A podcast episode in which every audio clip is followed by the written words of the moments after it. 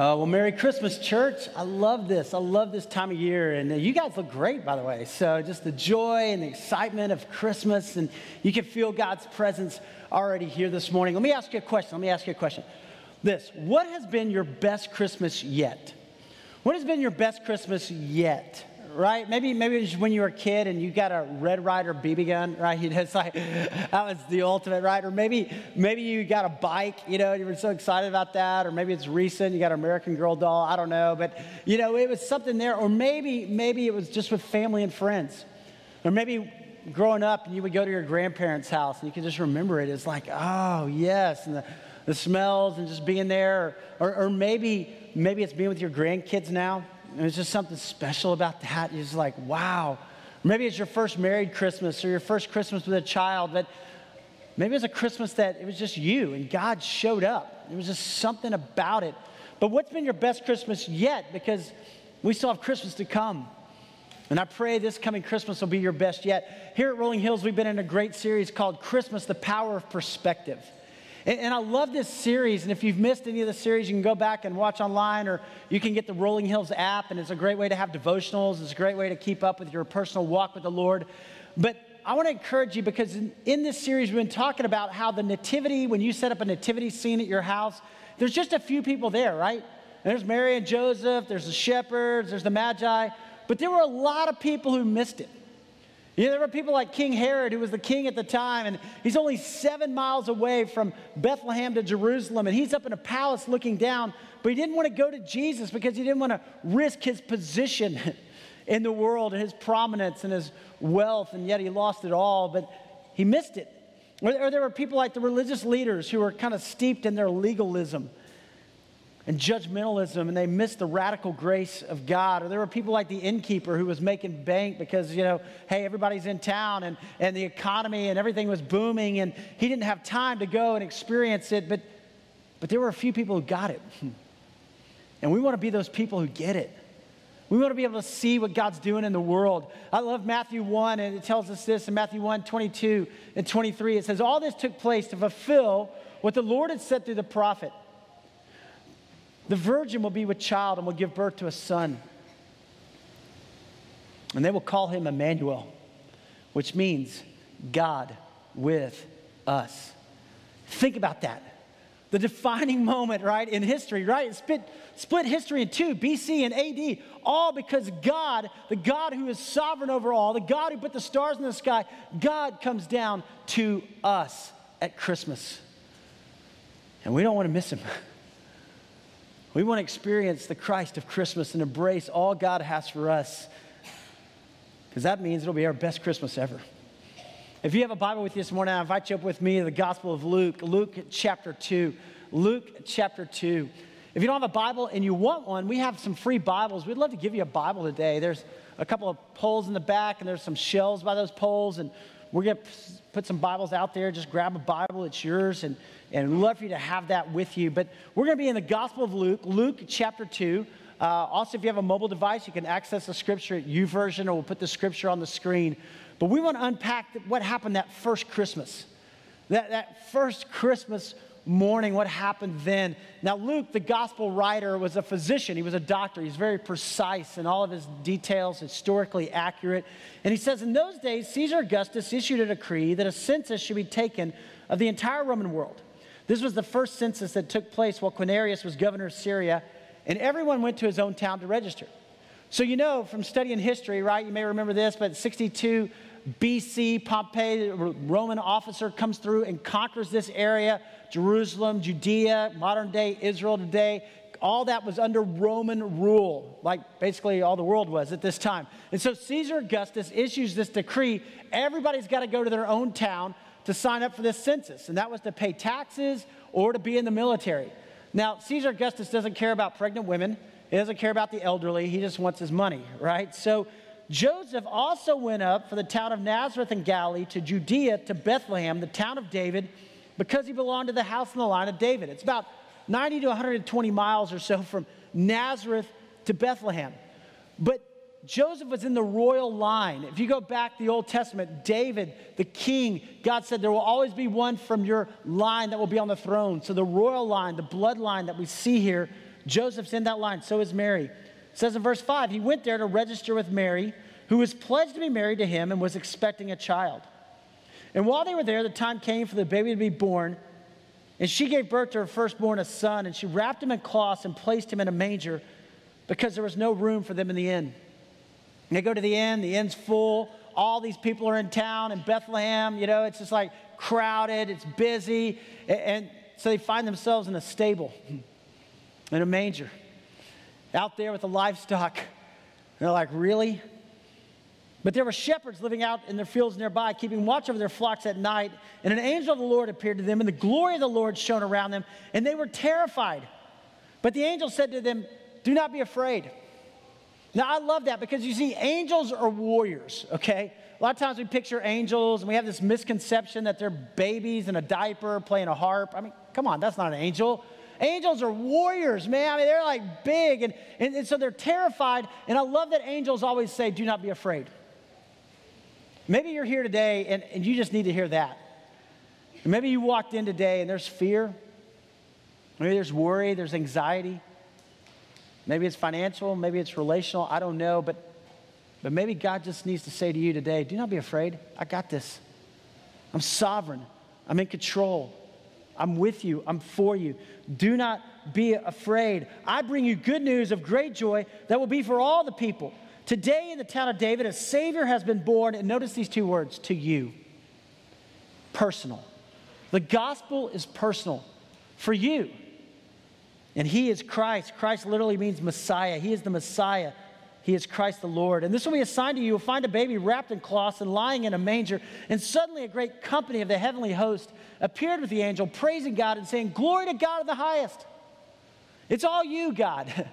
You are sovereign. You're in control. Thank you, God, for busting into our world and into our mess, our brokenness. And on earth, peace. Peace to men on whom his favor rests. Do you need peace today? You need peace? Your soul and your spirit? That's what Christmas is about. When the angels had left them and gone into heaven, the shepherds said to one another, Let's go.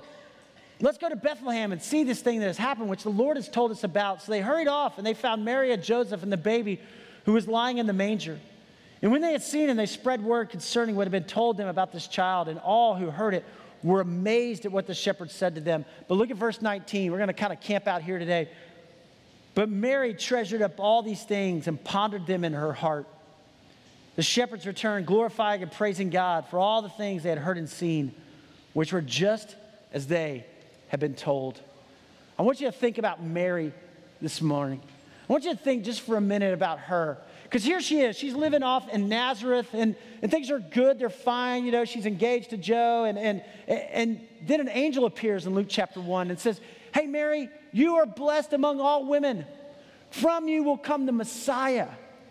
And she's like, What? You know, no way. I mean, everybody's been waiting for the Messiah. I mean, all the Jews waiting for the Messiah, all the prophecies in the Old Testament. Over 300 prophecies in the Old Testament written hundreds of years before Jesus and all are fulfilled in Jesus Christ.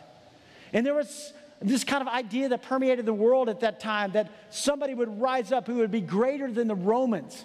They just didn't realize that he was going to be a spiritual savior that would save the world from their sins.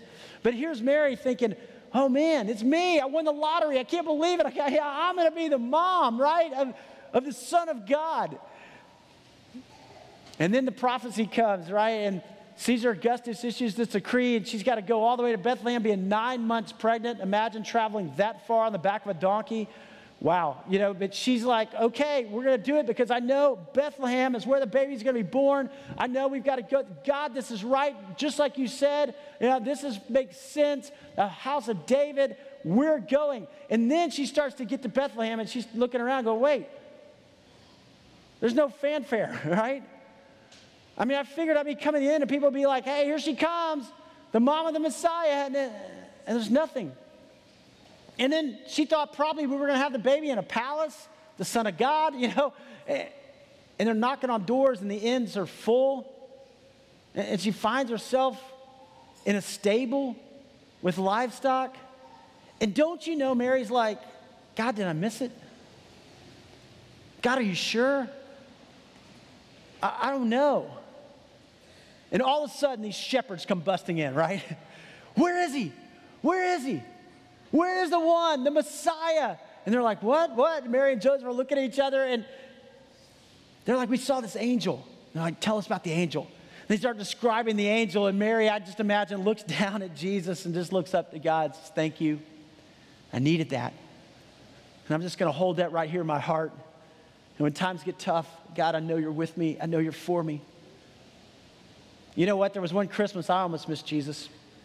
I did. I, I gotta be honest with you. 13 years ago, we had had our first child in April, and so now here we are, and it's Christmas with a child. And Christmas with a child, it's a whole different ballgame, right? I mean, before you're single, it was easier. When you're married and you have kids, it was easy. Now all of a sudden you have a child, and you got like it's pressured, right? I mean, you wanted this to be a great Christmas, and and so we're like planning, and I'm working. I'm trying to think about gifts and in-laws and schedules and getting everything ready, and it was just so busy and hectic that I kind of missed Jesus and the whole season.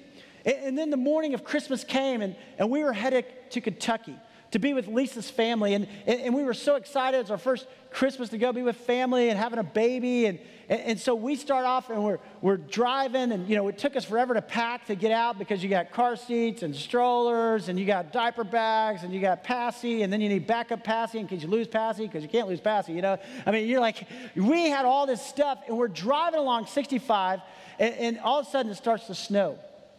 I'm thinking it's white Christmas, like today. I mean, it's like this is my perfect, you know, and it's it's great. But then as we turned on I-24, then it turns into ice. And now I'm getting a little nervous. Because driving with a baby, it's a whole different ballgame, right? And I'm over in the far right lane, you know, my white knuckles, and I'm looking in the rearview mirror and I'm looking back and I'm thinking, get around me, you go around me, you know. Like, and now all of a sudden traffic's slowing down and conditions are getting worse. And we've been driving for a long time. We're not making very much progress. And now all of a sudden, cars are off in the ditch. And I looked at Lisa and I'm like, I don't know if we're going to make it. And she kind of looks back at me and, you know, there's a little tear in her eye. And I'm like, we'll, we'll keep trying. You know, we're going to do it. We're going to, we keep going. I keep looking back and I'm thinking, I'm responsible now. Like, hey, you know, if it was just me, no big deal, I'd go. But, but I, I can't. And finally I look at Lisa. I'm like, Lisa, we're not going to make it we've got to turn around. And she's like, I know, you're right. And so, so we turn around on I 24 and we start coming back. And, and we get back and we're back into Cool Springs now. And, and guys, we've been driving for five hours now. And, and now it's Christmas time and, and we're hungry. And, and I want to just kind of give you a heads up nothing is open on Christmas Day, okay? So you got plenty of time to go to the store get whatever, but, but I'm just telling you, we're driving around Cool Springs and we're looking for a place to eat, and nothing is open. And like, I'm hungry now, okay? Five hours in the car, fighting this ice, and the only thing that we can find that's open is Jack in the Box, okay? So we pull up to Jack in the Box, and, and like we're going in to eat, and now I'm just mad. I'm just, I'm just mad. I'm like, God, really? I'm at Jack in the Box. Uh, it's Christmas day, you know, and I start getting up to order my ultimate cheeseburger and, you know, my fries and my drink. And all I can think about is Lisa's family in Kentucky, and they're having turkey and dressing and ham and my favorite vegetable, macaroni and cheese, right? it's, like, it's on the menu at Cracker Barrel as a vegetable. I mean, it's like, you know, I mean, it's like they're having green bean casserole with the little onion things on top. I mean, they, are having buttered rolls that are hot. They, you know, they're having Lisa's mom homemade cherry pie. And I'm just like, I'm in Jack in the Box. Really? And we sit down and I'm frustrated. I can't believe this. It's our first Christmas together. And, and then God showed up. God showed up at a jack in a box right over there in Cool Springs because we started to pray for our meal. And I reached out and I grabbed the hand of my wife and I held the hand of our precious baby. And I started to pray and I just started praying God, thank you. Thank you, God, that we're safe, that we're not in a ditch, that I'm trying to keep my baby warm. And thank you, God, that we have food to eat where there's a lot of people in the world who don't have anything. God, thank you for my wife, whom I love. Thank you for our little girl. God, thank you. And I just remember looking up and smiling and laughing and just saying, Thank you. Thank you. Thank you. You know what was amazing is that became one of our best Christmases. We went home that day and it was just us, the three of us, and we laughed and we played. It was just a powerful time. It taught us, too, on the Christmases going forward, to be thankful, to cherish those moments, to embrace that time, to really look for Christ, to read the Christmas story. It taught us to, to be generous the next year. We put on Santa hats, we went back to that Jack in the Box, and we took gifts to all the people who worked because they were working on Christmas Day. And we started singing, We Wish You a Merry Christmas, and everybody in the restaurant joined in singing, and they came out from behind the line. It was just this awesome time. And I just thought I almost missed him. Uh, I don't know where you are today. You know, maybe you're here and everything's just going great, or maybe it's been a challenge, but I want to tell you look up. There is a God who has come to be with you. Emmanuel, God with us. God with you. And here's what happens. Here's what happens. See, when Jesus shows up, everything changes. When Jesus shows up, everything changes. Listen, listen, listen. Our world changes. Our world changes. For Mary, her world totally changed, didn't it? Everything became about Jesus. Here she is, the mom. But I think she treasured that moment in her heart. She never forgot his son of God. And for you, there comes a time as God draws you to himself that you say, Hey, I don't want Jesus just to be born 2,000 years ago in Bethlehem. I want Jesus to come alive in my life. I want to experience that new birth in him. And your world changes, your priorities change. And what's important changes. Listen, your worth changes. Your worth changes. For Mary, she was in obscurity right there in Nazareth. She could have lived and died. Nobody didn't even know. Now there's more little girls named Mary than any other name in the world because I'm your servant. And there was something about that following God. Your worth changes when Christ comes alive in you. You are a son or a daughter of the King of Kings and the Lord of Lords. God is with you, God is for you. And you can hold your head high and you can live in the confidence that God will never let you go. Listen, our forever changes. When Jesus comes in, our forever changes. This life is not all that there is, there is more to come. We will be reunited with our loved ones one day. We will see them because Christ came. And Christ has given us the opportunity to be with God forever. And our perspective, our perspective changes. I pray your perspective changes.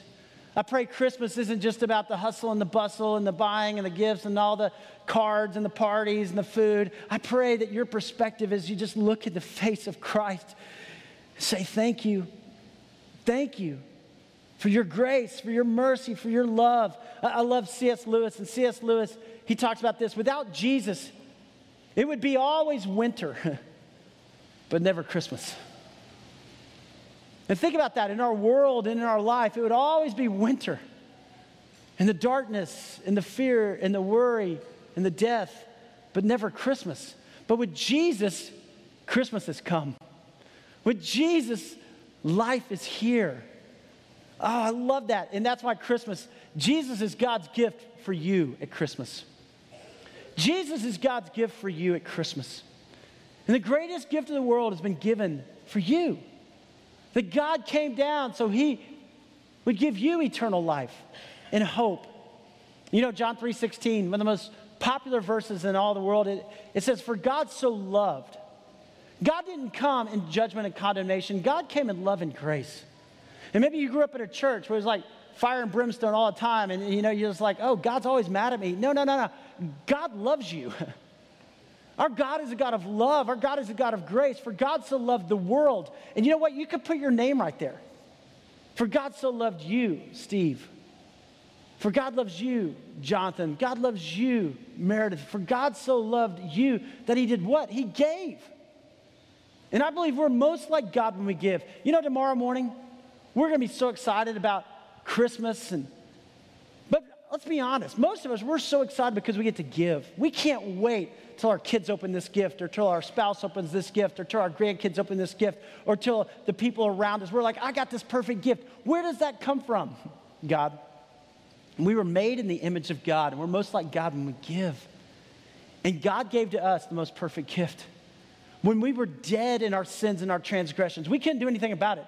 We were dead. Holy God, sinful man. We were separated from God. But God sent his son who died for us. For God so loved the world that he gave his one only son, that whoever believes in him should not perish but have eternal life. And God has come for you. You know, one day, one day we're all going to stand before God. Every one of us, right? And God's going to ask us two questions. Here's the first question God's going to ask you What did you do with my son, Jesus Christ? And every one of us is going to have to give an answer. What, what did we do? Did we just go, okay, well, it's Christmas. I'm going to fast forward. I'm going to go on the next day. I got, you know, uh, or did Christ become the Lord of my life? And did my life change because of that? Is my life different because of that? And the second question he's going to say is, What did you do with what you were given? You and I have a responsibility now. What did you do with what you were given? Were you generous? Did you invest in others? Did you love like God loved? Did you forgive? Not hold grudges or be bitter, but to be kind, to be gracious. See, this Christmas, this Christmas, this Christmas, will you have the perspective to see? Will you have the perspective to see Jesus? I want to tell you, there's a lot of people around the world, right? And Christmas is just another day.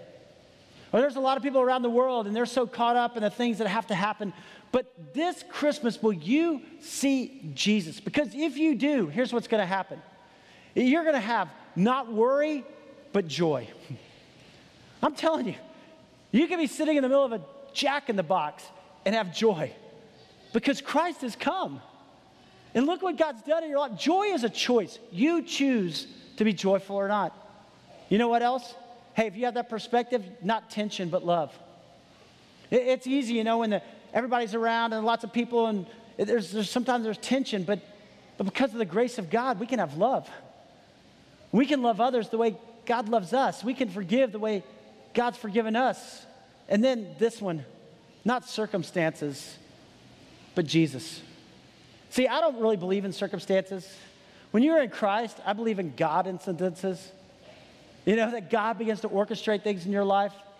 That's what Romans 8 28 says. And we know that all things work together for good to those who love him and are called according to his purpose. And you can begin to look at situations in life and say, okay, God, what are you trying to teach me? What do you want to do in me? How do you want me to be as your son or as your daughter? See, I, I pray this. I pray that this will be your best Christmas ever. I pray that this Christmas will be your best Christmas ever because God is here. And when God shows up, all of a sudden everything changes. So today, would you receive the gift of Christ? And then will you live in His grace? Maybe this morning, right where you are, God, God's speaking to you. It's not an accident that you're here today. You may be visiting family or friends. We may have wrapped your gift at the mall. Praise God, yeah. But, but, but you are here because God invited you. And God has a plan and a purpose for your life. And God wants you to know that more than anything else. And God has put you where you are, and God's not finished with you. There's still breath in your lungs for a reason, for a purpose. And I believe your best days are still ahead. But the defining moment comes down to what you do with Jesus. It's the 18 inches as it moves from your head, the knowledge, to your heart, the relationship. Not just a story that happened long ago, historical fact, but what God's doing in you. And then the way you're living that out for His name and for His glory. I want to ask you to bow your head and close your eyes just for a moment. I don't know where you are today, but I want to invite you to Jesus. and maybe this morning is a time that you just say, God, I confess. I've sinned, I've messed up, I've blown it. I need you. I need hope. I need peace in my life. Maybe this is a morning where you just say, I've been afraid. And today I'm hearing you say, I don't have to live with fear or worry or anxiety. Maybe today you just say, Jesus, I want you to be the Lord of my life. Or maybe you look around and you say, Thank you. Thank you for family. Thank you for friends. Thank you that I'm safe. Thank you that I'm going to have food to eat today. God, I recognize that everything comes from you. Thank you for Christmas. Oh, Father God, into this world, into this darkness, you came. And you broke in. You broke into our mess, our brokenness, our hurt, our pain, to give us life and joy and peace. And so this morning, God, I pray that wherever we find ourselves, that we can just look up and say, Thank you. Thank you for Jesus and the hope that we have in Christ. I pray today that, that our hearts will be full and love would overflow out of us onto the people around us. They would see something different in us. They would see us as people of love and grace and generosity because that's who you are. So thank you for Christmas. And thank you for Jesus, in whose name we pray. Amen. Amen.